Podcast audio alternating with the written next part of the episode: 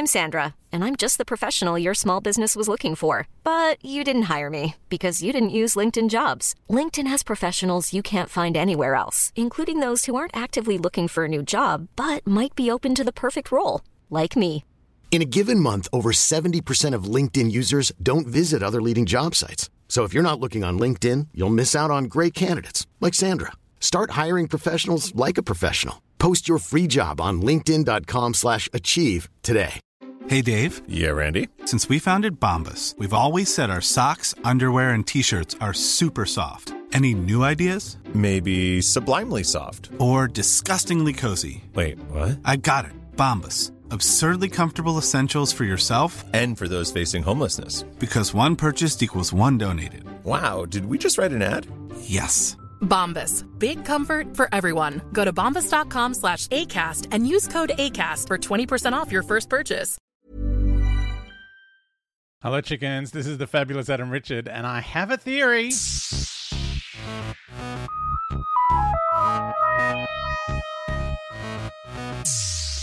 Okay, chickens. Uh, Carl has written us an email, which I'm still reading.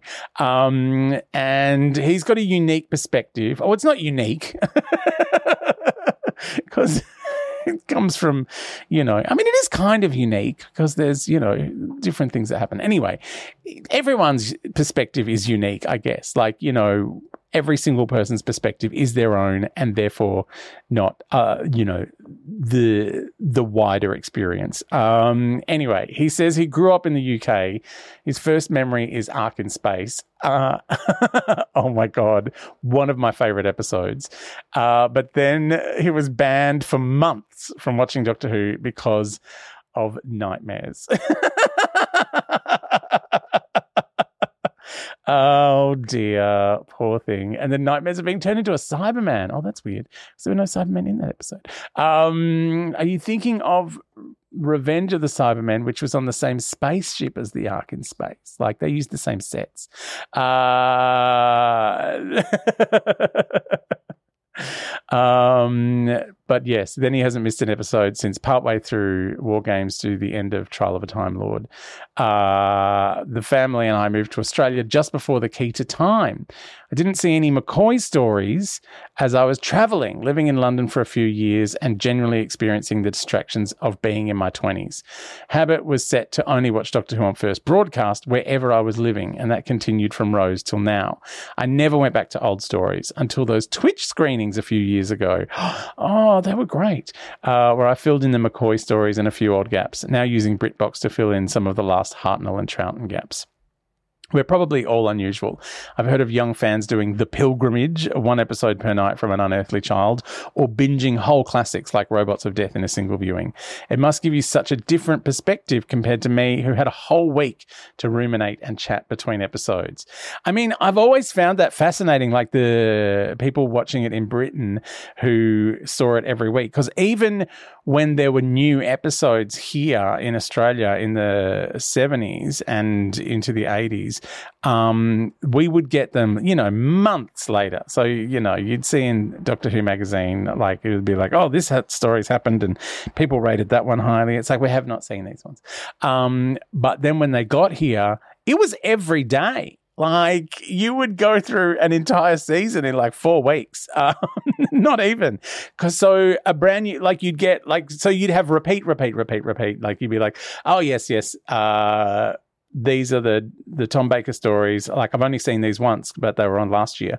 Um, and you're watching your way through them, and then after that last Tom Baker one, it's like, oh, brand new one. I haven't seen this one before. So exciting! And then you'd burn through that season like of 26 episodes in four or five weeks, and then you'd be back to back to Pertwee, and it's like, what? Where did the we just there was we're just at the Armageddon factor? Why are we now like at the why are we are the three doctors now? Um, I don't know really what the timeline is. It it is online. Like there is uh, a d- deliciously nerdy uh, corner of the internet where they break down every single episode of Doctor Who that screened in Australia and when because like until I think until the early 80s, they were on like different stories were being shown in different cities in Australia, all like where it was all out of whack. Like, cause yeah, it was, there was football in some places, some places be, you know, turned over for other things. So it was, yeah, it was higgledy piggledy. Um, for a very long time, but it was a daily occurrence. Uh, so when new episodes came out, we did not have that whole week to talk and get excited about it because it was like, oh, it's on tomorrow. Um, but also heavily edited. Like, you know, i I've probably told you before that the the brain of Morbius was shown at like 9 p.m. as, uh, you know, cobbled together as one big thing because um, it had been, you know, kept off the telly because it was too frightening for children. Um, and I don't think they, I don't even remember them showing uh, the Deadly Assassin either. We kind of skipped from um, the Hand of Fear, where Sarah disappeared and suddenly the Doctor meets Leela in the face of evil, and that's kind of we we didn't get anything in between.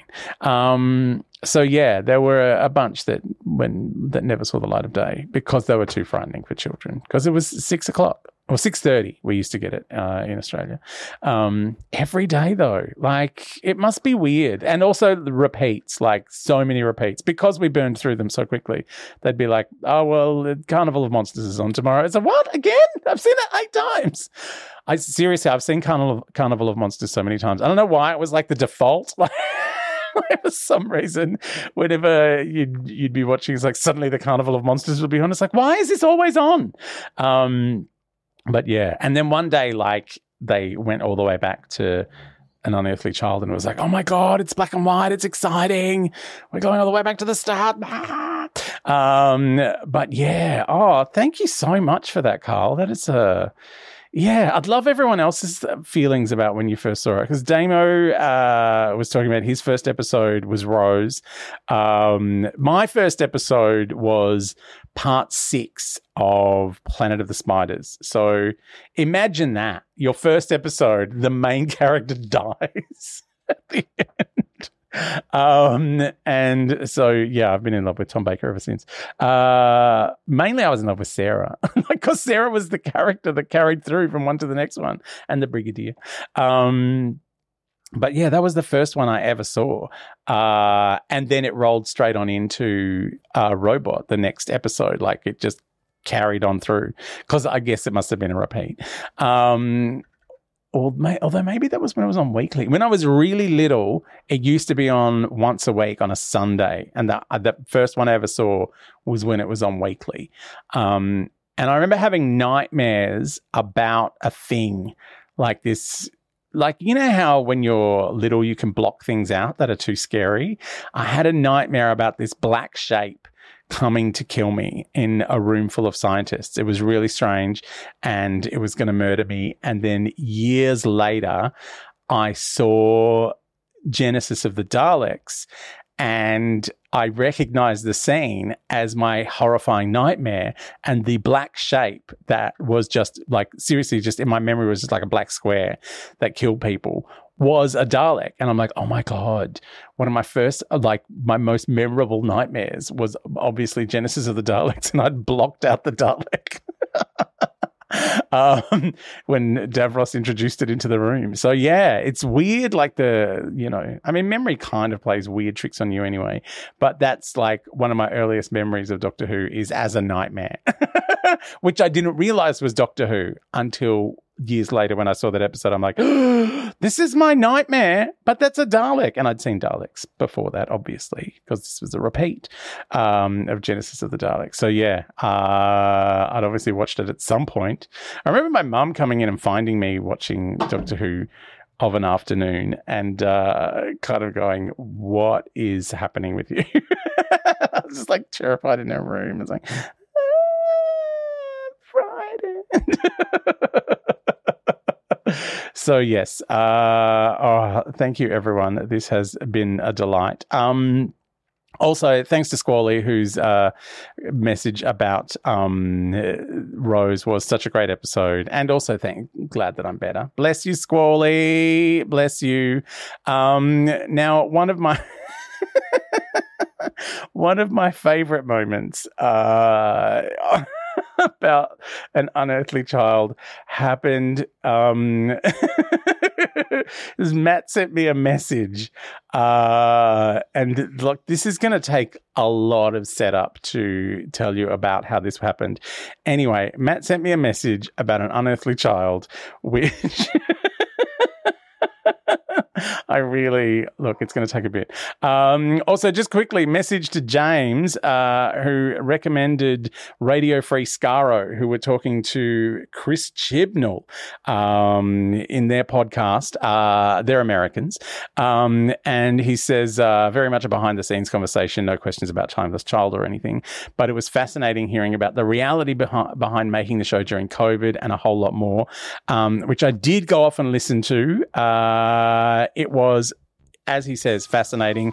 And just, you know, hearing like, you know, all, all we get online is the discourse. So it was exciting hearing Chris Chibnall talk about it, but I'll talk about that more in the next episode.